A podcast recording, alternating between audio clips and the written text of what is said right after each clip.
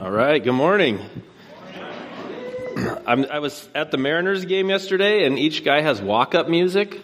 So, is that my walk up music? How you good? Oh, I would have picked something different, I guess. Okay. Like I said, my name is Ryan, and uh, I'm coming down from Bellingham, and uh, I ended up at the church where your pastor George was a middle school kid when I got there, and his dad was the pastor, and so I was a helper in the youth group eventually became the youth pastor there, and George was in the youth group. And then George came on staff and led our youth group for a while. So you have a great pastor. I have a long history with George, and I keep up with what's happening down here. And when we talk periodically and meet at different conferences, so I'm so excited about Whitewater and how it's grown from a few of you. Anybody here from the beginning when it was meeting at a school in what Frederickson? Frederick? Yeah, a few of you. Good. So, uh, but it's always fun to kind of reminisce George had some different eras growing up. You know, there's kind of the cool era and maybe a sports era and then the mature college student era. But there was this brief window when he had the 90s rocker era. So let, let me just show you that so you, you just have a sense of this. Um, did it go? There we, go. so there's George in his mullet days and uh, rocker George. So you can uh, remember that pre beard. The sound, the tech team has that photo, so if you in the future need blackmail material, George has got it.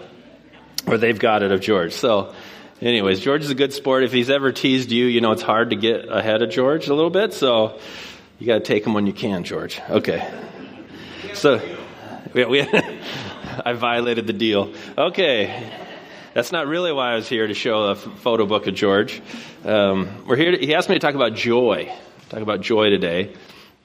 And it's, as you saw the clip, this idea of a fuller life, a full life, and joy is a huge part of that. What does it mean to be joyful? We're going to talk about that today. What does it mean to live a joyful life? Uh, what does that look like? Are we talking about the hyper person that works next to you that's over caffeinated as a morning person? That's not, that's not where we're going. Okay. We're not talking about someone that's just really at your door trying to sell you something. That's not what we're talking about. We're talking about what is this idea of joy? How does it work in our life? And how do we get, get it into this whole idea of a fuller life with joy? And a lot of times when you're trying to figure what something is, you can understand it by what it isn't.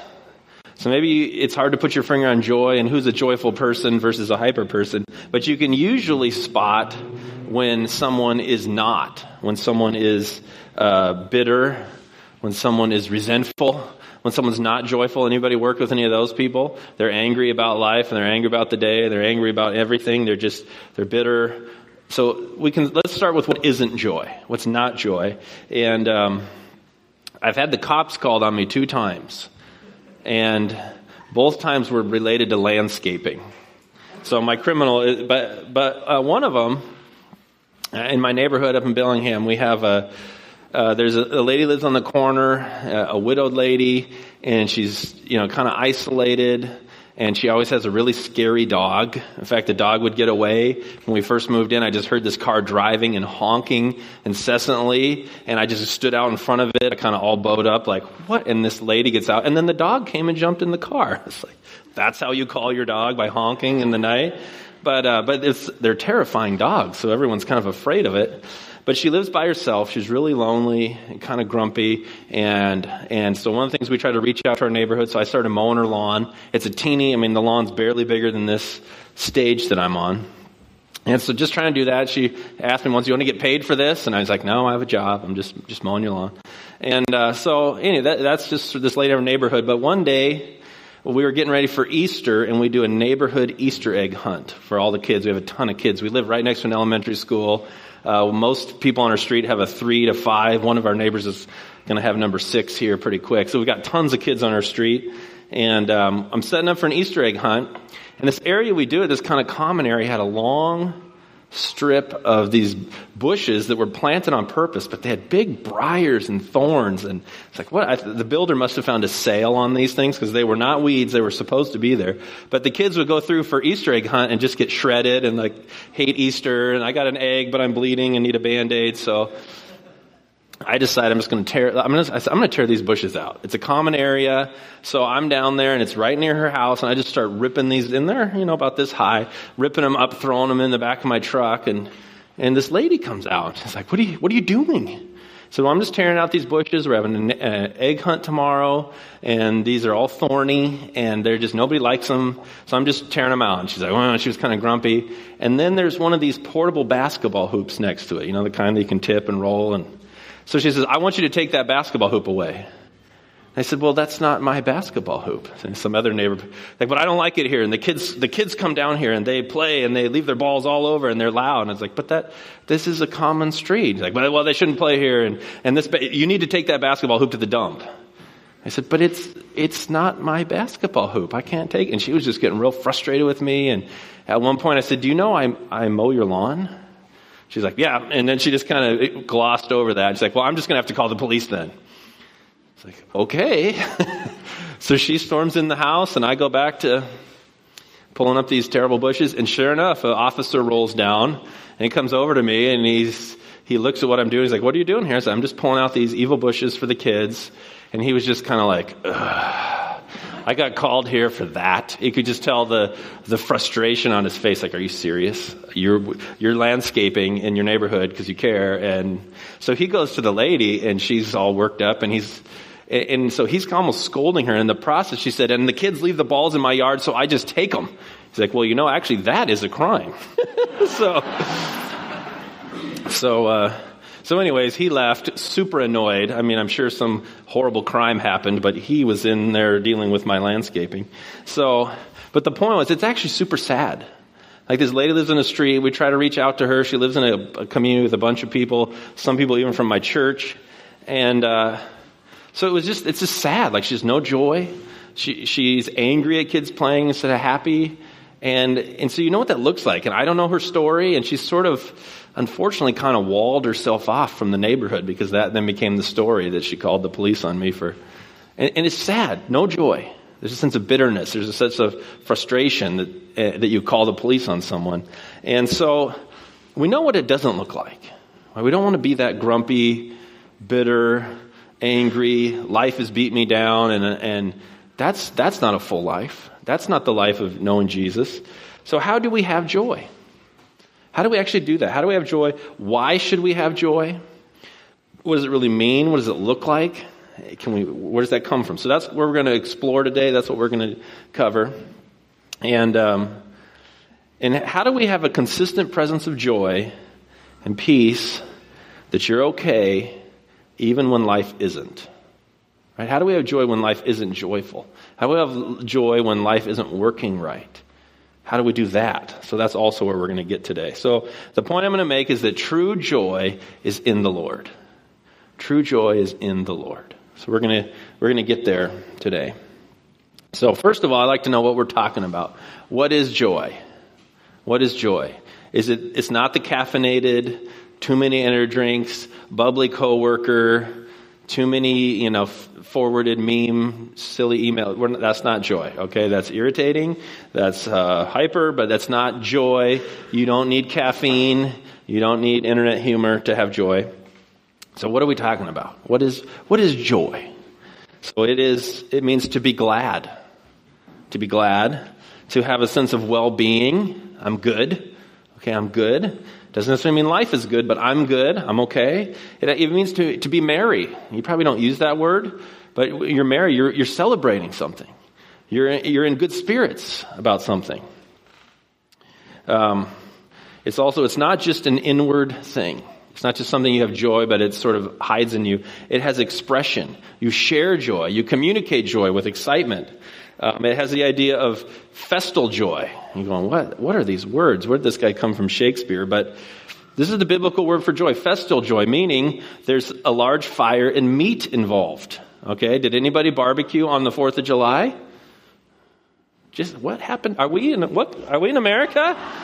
No, you didn't have to grill out. I know it was the lame Wednesday, Fourth of July, where it was. I got to work tomorrow. I'm not festal. I'm going to eat a sandwich. But normally, when you're joyful. We're in America, we're independent, we're blowing things up and setting things on fire. We're celebrating, and there's meat being barbecued. There's festal joy, you're rejoicing. It's the disposition of the whole person, right? It, it, fills you. You have a joy. It's expressed in your prayers. When you pray to God, you're rejoicing. You're often giving thanks. It's in your attitude, the way that you carry yourself. You have an attitude of joy. It's in your conversations, that you're bringing up things that you're celebrating, not just things that you're mourning. It's in your praise and your worship. Michael and the team up here, they, they started us off with a, a praise and worship joy. The nine o'clock took them into the second song a little bit, but you guys are here. You're the 1030 group, so I'm expecting more joy. And um, it's even in shouting and dancing that there's a sense of this is good. That's what joy is talking about. Some of you are clapping your hands. Some of you are like, yes, God is good. So that's what we're talking about here with joy. It's more than happiness. It's more than just happiness. Happiness is based on the facts, right? Happiness is based on the facts, things that are happening in life. You get the job, you're happy, right? You get the bonus check, you're happy. You get the news, yay, we're going to have a baby, you're happy. You get proposed to, you're engaged, we're happy. You get accepted to the college, you're happy, right? That's a circumstance. You lose the job, you're sad, right? You lose the kid, you're, you're really sad, right? The, the marriage breaks up, right? Those are happiness and sadness go with the facts of life. That was an 80s TV show. Anyways, uh, happiness is based on the facts, right? What's happening, circumstances, and circumstances change, and circumstances are good and bad. You can have it in the same day. You can have a good morning and a bad evening, right? So that's what happiness goes up and down. It rides the waves of life. Joy is more enduring. Joy is focused on God, on what He has done, what He will do, and what is true. Right? Happiness is based on the facts, the circumstances. Joy is focused on God, what He has done, what He will do, and what is true. All right, so that's what we're talking about. Joy in the Lord, focused on God, His goodness, His truth, His, His work in our life, not the circumstances that go up and down. So I'm going to be in two passages today. If you want to turn to them, there's Philippians 3. I'm in Philippians 3 1 and Philippians 4 4. So you can go old school. You can go new school. You can go, I don't want to move my hands and just look up.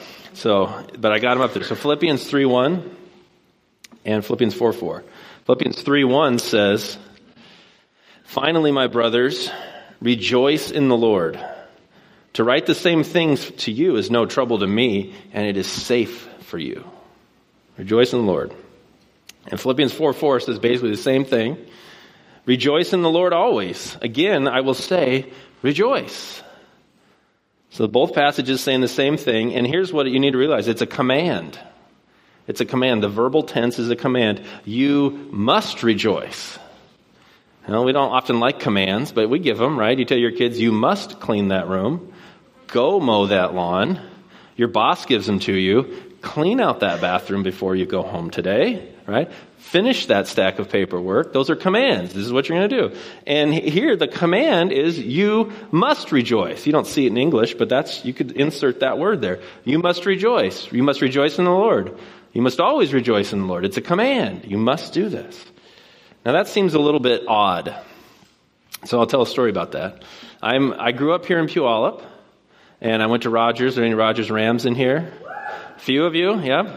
I, I went to Rogers, and uh, we resented Puyallup Vikings and still do, but there was no Emerald Ridge, so I have no context for that. I graduated 95 from Rogers, and so my parents still live here. And then I moved up to Bellingham, went to Western, and never left. But in uh, at Rogers, I took morning weight training, first period PE. I like that because I didn't have to get ready. I could just put on my gym shorts, go straight to PE, and then I was in the era where you actually showered at school. Nobody does that now. You're kind of a weird kid if you do that. But uh, so I would shower. So it kind of gave me like I could just wake up and roll straight to school, do weight training, shower. But we had a, our, our weight training coach was Coach Bogrand, and he wore the coach's short shorts. Do you know about the coach's short shorts? Polyester, two buttons, you know, more of the thigh than you wanted to see. That's what he wore every day, except they were blue. Um, so coach's short shorts, uh, morning weight training, and we were on a tight rhythm. You know, Monday, Wednesday, Friday was weight training. Tuesday and Thursday was conditioning, and we would do stair jumps and, you know, all horrible things. You're like, why, why did I take this again? But, um, but on certain Fridays in the spring, Coach Bogran would say, today we're playing softball and you will have fun. Yep. Okay, coach, we will have fun. You know, otherwise we'd just be running. So he commanded it. You will have fun. And we did, or else he'd make us run, right? So there's, but it's weird to say that. Have fun. You must be joyful. It feels like a pirate ship, right? We're going to start whipping until you're joyful. Can you tell people to be happy? Can you, can you command joy? Can you do that? Can you say be joyful? Can you, does that work? Is it something we muster up? But he does, right? Two passages. He says, You must be joyful. So let me, um, let me show you why he does that. So in Philippians 3 1, he says, Finally, my brothers, rejoice in the Lord. To write the same things to you is no trouble to me and is safe for you. He says, not, he says, I don't mind writing this all day long. It's no trouble to write it again. And this is why I'm telling you, you must rejoice in the Lord. You must have joy in the Lord because it's safe. That means what is safe and sure, what is steadfast, solid, what is true. To rejoice in the Lord is what is safe and solid. Did anybody come into this room today and look up and go, you know, I'm not sure about these beams. I think this place is coming down. I'm going to sit underneath one of the white tile areas because those beams. Did anybody think that? Nobody walked in and was kind of like, this building's not safe. I'm out of here. It's run by the fire department. So if they can't keep a building safe, something's wrong. I was slightly unsure about this, but um, so far I'm up here. But th- that's this room is solid. Nobody came in here and thought the floor is going to fall out. No one came in here and thought the beams are coming down. This room is safe. It's sure. It's steadfast. It's here. It's true, right? And and that's what he's saying. Joy is for you. To rejoice in the Lord is what is safe, steadfast, true, solid, something that doesn't give way. And um, because a lot of things aren't that way. A lot of things aren't that way. Where's a lot of places we take our, our, our grounding from is this whole, our whole culture of social media. Right? You go on Instagram or Twitter or whatever you're on, and there you see, there's the person, oh, this, here's the new boat, and they got pictures, and like, yeah, boat. There, oh, here I am in Maui. You're like, I'm camping with mosquitoes, and there's my friend in Maui. Yay for you. Like, right? And you're seeing this. Oh, look, here's my new wedding, and they're showing all the pictures, and everything looks amazing, and you're like, what? My life's not that way. But what it doesn't say is maybe they're in absolutely crushing debt from that boat, but they want to look the part. Maybe someone is utterly depressed and hoping that a Maui trip will do it. It, it, you don't see that on Instagram. That's not written in the post. Terribly depressed. Look at my life. Right? That's not on there. Right? It's look how awesome I are. Look at how cool my kids are. They all got soccer medals, and you're like, my kid sits down and eats grass. Right? So you don't see the truth. Right?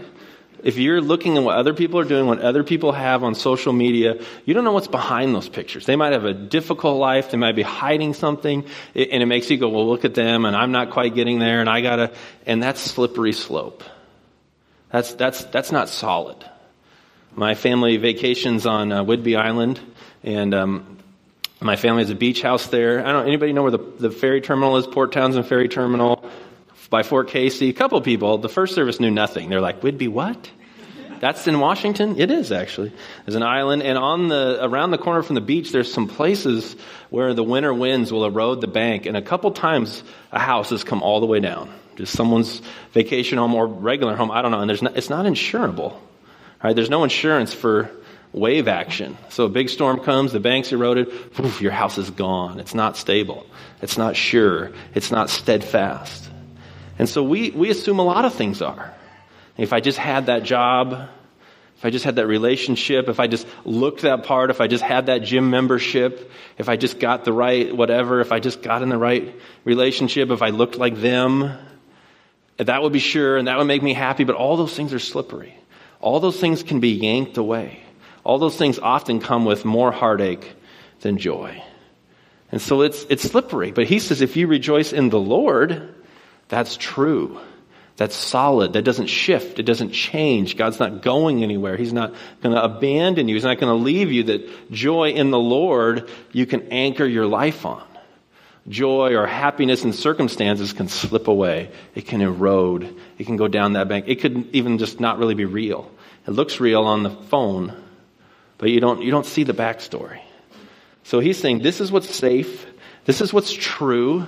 This is what we build our life on. This is how we, we must rejoice. And that's why he commands it. You must rejoice in the Lord. Because if you put your hope and joy in anything else, it can slip, it can fail. So, how can we do it? How do we rejoice in the Lord? How, how can that be done? And you see it again in both passages. He says, in the Lord. Philippians 3 1. Finally, my brothers, rejoice in the Lord. He doesn't just say rejoice, he says, in the Lord. Second, the, the other passage, same thing, 4 4. Rejoice in the Lord. That's the focus. Rejoice in the Lord. Not in circumstances, not in life, in the Lord. And he commands it. You must do it because it's safe, because it's sure, because it's solid. But why does it have to be in the Lord? Right? Why does it have to be in the Lord? It's, it's the only way that you can rejoice. It's the only way that you can rejoice. It's the only way you can have gladness. It's the only way you can raise your hands and praise the Lord Sunday by Sunday. It's the only way you can do it if you have it focused on the Lord. Because I don't know if you've noticed this, but life is actually pretty broken. Anybody in here experience brokenness? Anybody here's family not work right? Anybody here's body not work right? My wife family's here today. We have four kids. Our oldest is a 14 year old daughter. She's off at a horse camp in Cle Elum. And then I have three boys. Boom, boom, boom. Everything's broken, everything's destroyed, and stepping on Legos is a regular part of our household, just if you're wondering. Here's the trick if you have a kid with Legos, if you scoot, you don't step on them. So I kind of ice skate into my boy's room. But, um, but my number, my number two child, my oldest boy, when he was born, the doctors came to us and said, "We think your son has Down syndrome." And so it was kind of a journey of, well, what does that mean? and well, how's our life going to change? And we really knew nothing about it.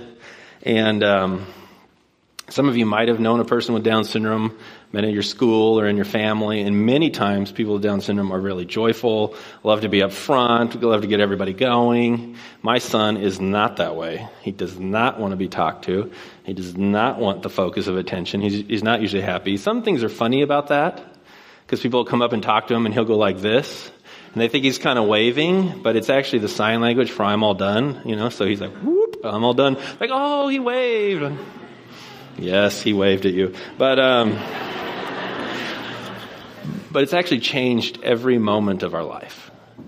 Uh, when he was able to move, he was a walking wrecking ball. We, we go to anybody's house, any glass, any plate on any service surface was whoosh, gone. So if we went to somebody's house, one of us followed him, one of us enjoyed the party. Right? And, and even still, he was hard to stop. Even still, he could get to a glass before you could think. He'd pull people's glasses off. Um, so it just, it just, we thought we could hire him out. If you want to know how to childproof your house, like, well, here, borrow him from an hour. He'll show you all the weak spots, and you're good. But, and I can laugh more now, but it was, we just stopped going. We stopped going to people's houses, which is hard when you're a pastor, right? And you want to connect to people. So we stopped um, for a period. Of, there was a period of years where we didn't sleep through the night at all. He'd be up through the night. The only way was to be on his floor. And the longer you lay on someone's floor in the middle of the night, the more you just almost become mad. So that was, so it was years without sleep. Uh, I don't know how many times I've scrubbed garments in the toilet that were soiled just to get them clean. That's not a very pleasant experience. And the hardest has been the schooling. He just doesn't fit. Uh, if some of you have a person in your life with special needs, it's so hard to make schooling work. We've had homeschooling, we've had private schooling, back to homeschooling, public schooling, private schooling, back to public schooling, just trying to make something work. We've had two teachers really believe in him and he's excelled, but the rest, it's been very difficult. And most of it's behavior, right? He can, he can turn a school upside down in seconds and run away. You wouldn't believe the amount of things he can get into a toilet. And the whole thing just comes breaking down. But the scene that just it kind of all came home, I went to the school. He's in a separate room. Uh, and inside that separate room, there's a little safe room that he'll go in, and if it gets really bad, they hold a button on the outside so he can't get out uh, until he's calm. And so I arrive at school to pick him up. There's two adults, fully gowned up and gloved up. My son is in this room, no clothes on, pee on the floor, and they're explaining to me what happened. And I was like in a daze. Like, I, I have no answer for this. Like they're this way and this, and they're they're working hard, but it's your kid. What do you do when you go to school and there's these two adults who are dealing with this and I have nothing to tell them? I don't know the solution. I don't know how to help it. And it's your kid and I was just sort of in a fog. Like, I don't, I don't know what to say. We're working with a psychiatrist, a psychologist, a behavior team, medica- like, you know, we're doing everything that's humanly available, both privately and publicly funded, and it's super hard. Unfortunately, this summer we're seeing some improvements. Last summer, he was a walking wrecking ball. You couldn't take your eye off him. He's 12, right? You expect that when someone's two. When they're 12, they're faster, more destructive, and it's 10 times harder. So that's our story, right? This is change. We don't, we don't go on the vacations that people go on. Like Disneyland would be a nightmare for us, right? And so, but our friends go. We're thankful that our family has a, a place that we can go that, so we, we go there and we're thankful for that. But we see, we don't go out to dinner unless it's taco time because he has a special food. That's all he'll eat. So we just, it's just, everything's different. The only time it's comfortable is when we go to someone else's house who has special needs, a child with special needs, or they come over because then you're like, oh, we totally understand. If they destroyed that, that's normal for us. So that's like the only time you let down is when you're with other people that have someone with special needs in their life. That's just our story. Life is broken. If I was to be joyful based on the circumstances of my life, it would be very hard. Because it can change in a day. You can start with a good morning and have a, a bad one. So that's why he says, rejoice in the Lord. Because what I, I guess I'm a pastor, so I'm involved in many people's lives, marriages, their troubles. And what we've just, my wife and I have concluded is that everybody has special needs. It might not include an extra chromosome, but it's something. You have a special needs because you're dealing with an aging parent. And they have their, you know, their mind is shifting. And so that's dominant. Like, what do we do with grandma? Right? That could be your special needs. It could be that you have a, a, a teenager that's just totally rebelled from the family.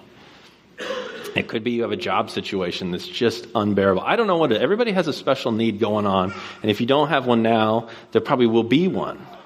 Life is broken. So when you're talking about being joyful and, and joyful, it can't be happiness because it goes up and down, right? We had no idea that day he was born, our whole rest of our life, and it's going to be the rest of our life. He's not going off to college, right? It's, it's different. So we have to rejoice in the Lord, in the Lord. So let me show you this. In 1 Peter 1, 3 9. This is what I'm talking about when I say rejoice in the Lord. And you must rejoice because it's safe, it's sure, it's solid, it's not going to shift, it's not going to change. So in 1 Peter 1 3, he says, Blessed be the God and Father of our Lord Jesus Christ. According to his great mercy, he has caused us to be born again to a living hope through the resurrection of Jesus Christ from the dead. That's the gospel that God uh, sent his son Jesus Christ to die for our sins. And when you trust Christ, you're born again. You're new. You're a new person, sins forgiven. And it says, and you have a living hope. That you're hoping, you're looking to the future, verse 4, to an inheritance that is imperishable, undefiled, unfading, kept in heaven for you. That when you're in Christ, you have a future to look forward to, that there's an inheritance for you, there's eternal life, there's a place for you, there's rewards for you that don't perish, that don't fade, that aren't soiled, that aren't taken away, that can't be ruined. That that's your hope. You're looking to what the Lord has for you. Verse 5 said, Who by God's power are being guarded. And God's even guarding you through faith, right? You continue to trust Him for salvation ready to be revealed in the last time. Your salvation in Christ is guarded by Him, it's protected, it can't be taken away. It can't be ruined, it can't be corrupted. And verse 6 is, In this you rejoice, right? We rejoice in our salvation, though now for a little while, if necessary, you have been grieved by various trials. So rejoice in the Lord because your life becomes grieved by trials. Verse 7 says, So that the tested genuineness of your faith, more precious than gold that perishes though it is tested by fire, may be found to result in praise and glory and honor at the revelation of Jesus Christ. There's a lot of thinking out there that if I come to Jesus and I go to church and I give some money and I get involved, then it's a one to one. The blessings start coming and the checks start coming and the, all the diagnoses are my way and I never get sick and no one. That's not real. What's real is that your faith gets tested, that life has full of trials. And your faith, are you in it because of God and who He is? Or are you in it because of what I might get? And there's a lot of teaching out there that's like that. You do this, God owes you. But the reality is, God's given you life, salvation is protected, and your faith will be tested. Do I trust Him when it's bleak? Do I trust Him when it's dark? And it says, when you do, it's found to result in praise and glory and honor at the revelation of Christ. That He saves you by His grace. He, he protects you with through the trials, and then when you hang on to Him and He appears one day, there's praise, glory, and honor. He cheers for you. And like, wait, all I did was hang on, maybe by fingernails. So let's go to uh, this one True joy is in the Lord. True joy is in the Lord. And so let me show you how it works. This is, this is the gospel. I want you to see this to see how you can rejoice in trial, how you can hang on to your faith. I want you to see and, and understand what the Lord Jesus Christ has done in uh, the book of Hebrews. Hebrews chapter 12. It says, um, Hebrews 12, 1 says, Therefore, since we are surrounded by so great a cloud of witnesses, that's all of chapter 11, all these heroes of the faith, let us also lay aside every weight and the sin which clings so close. Picture like heavy, wet clothes on you. Like, I'm going to get this off and let us run with endurance the race that is set before. He's like, I want you to keep running your race of life. And how do we do that? And how do we do it with joy?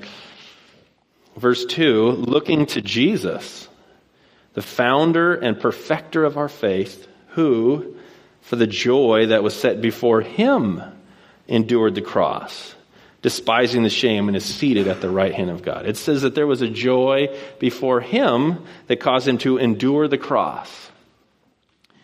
If the Romans wanted you dead, they could have cut your head off.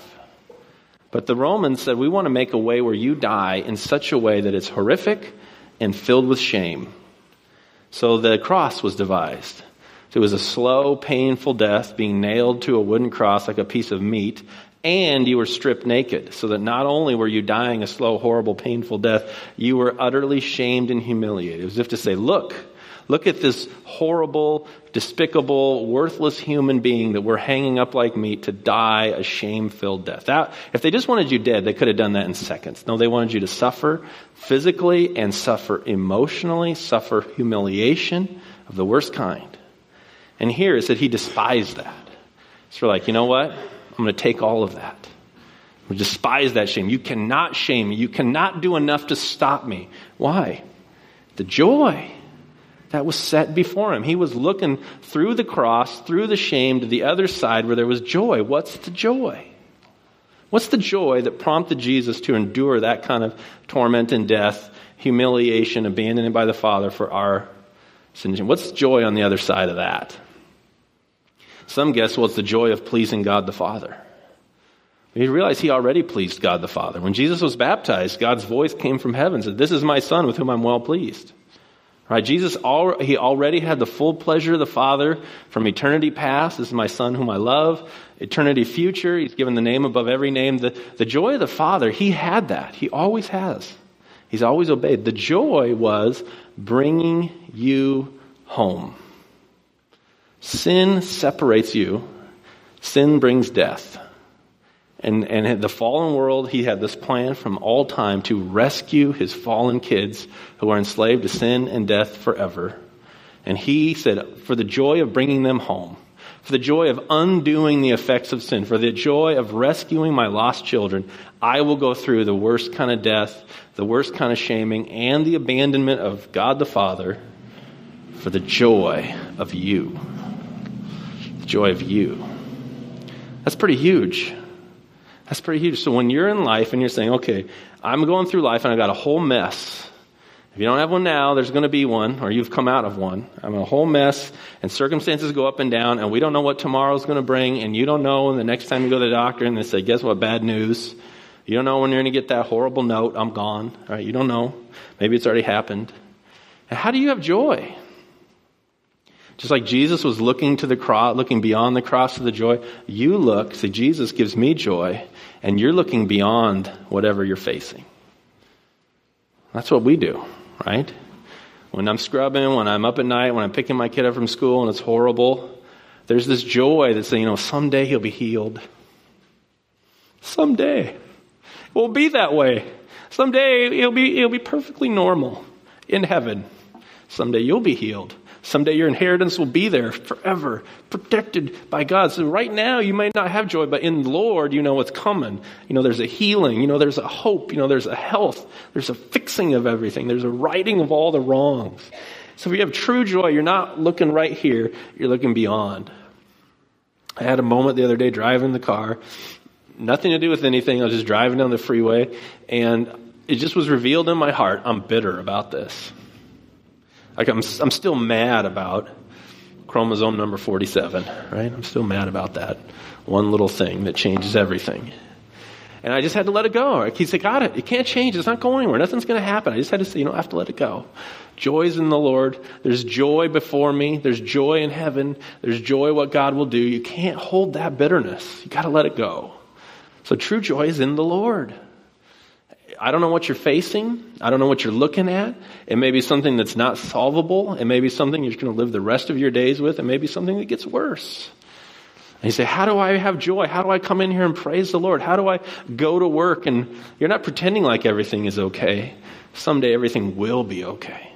Because in the Lord, it's going to be okay. And that's where you rejoice, and that's how you put up your hands, and that's how you pray, and that's how you get up every day. That's how you face the trial. It's not happiness, it's not fake, it's not social media. It's safe, it's solid, it's sure as the resurrection of Jesus Christ in the Lord. So let me suggest some responses for you today. Uh, I'm going to be down here. Some others from the prayer team will be down here. If you just want to be prayed for, maybe you're just like, I don't even see the light at the end of the tunnel. I'm happy to pray for you over here. I understand. Um, maybe this week you set up a way to remember. Maybe you put Hebrews 12:2 in your phone on a daily pop-up. And whenever it starts getting rough, you just go, wait, the joy set before Jesus and there's joy set before me. And you just, you got to remind yourself. Perhaps some of you are here and you don't even know the joy of Jesus.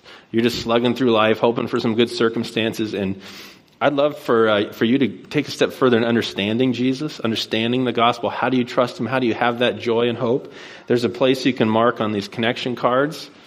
The bottom right says you want to say yes to Jesus, or even if you just want to ask questions, fill that out, and someone here from Whitewater will get in touch with you about that.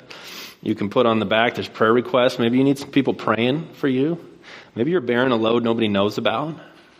So don't, don't leave here alone. Don't leave here unprayed for. Don't leave here without thinking, you know, I need to do something. I need to take a step today.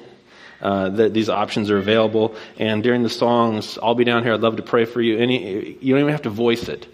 You don't even have to say what's happening. You just say, pray for me. And tell me your name, and I'll pray for you right there. Why don't we pray right now? Lord Jesus, we just thank you that you endured the cross. That through the horrific death and the shame and the abandonment, you, you despise that. You said, I'll go right through that to bring home my kids. Give us a joy on the other side of this life. We're not necess- we're not bearing sin and death. We're not bearing the sins of the world, but we're bearing the hurts and the hangups and the pain and the brokenness of this world that's under a curse. And we need hope. We need joy. Give each one here a sense of abiding joy that they look forward and go, whatever's happening now will be healed. Whatever's broken here will be healed. That's imperishable, undefiled, it's kept in heaven. We're guarded. Give us a genuine faith to hang on to you, even by a fingernail. Let's pray for any in this room who are just holding on by a fingernail. This is a bruised reed you will not break. You will not turn them away. I pray for this church community to support one another, to encourage one another, to heal the sound system, and uh, but you'd give this church a whole uh, heart for this community. You'd reach the Puyallup Valley and beyond, the communities around here, north, south, east, and west. Would you just reach more and more people and bless the ministry of Whitewater? We pray this in Jesus' name. Amen.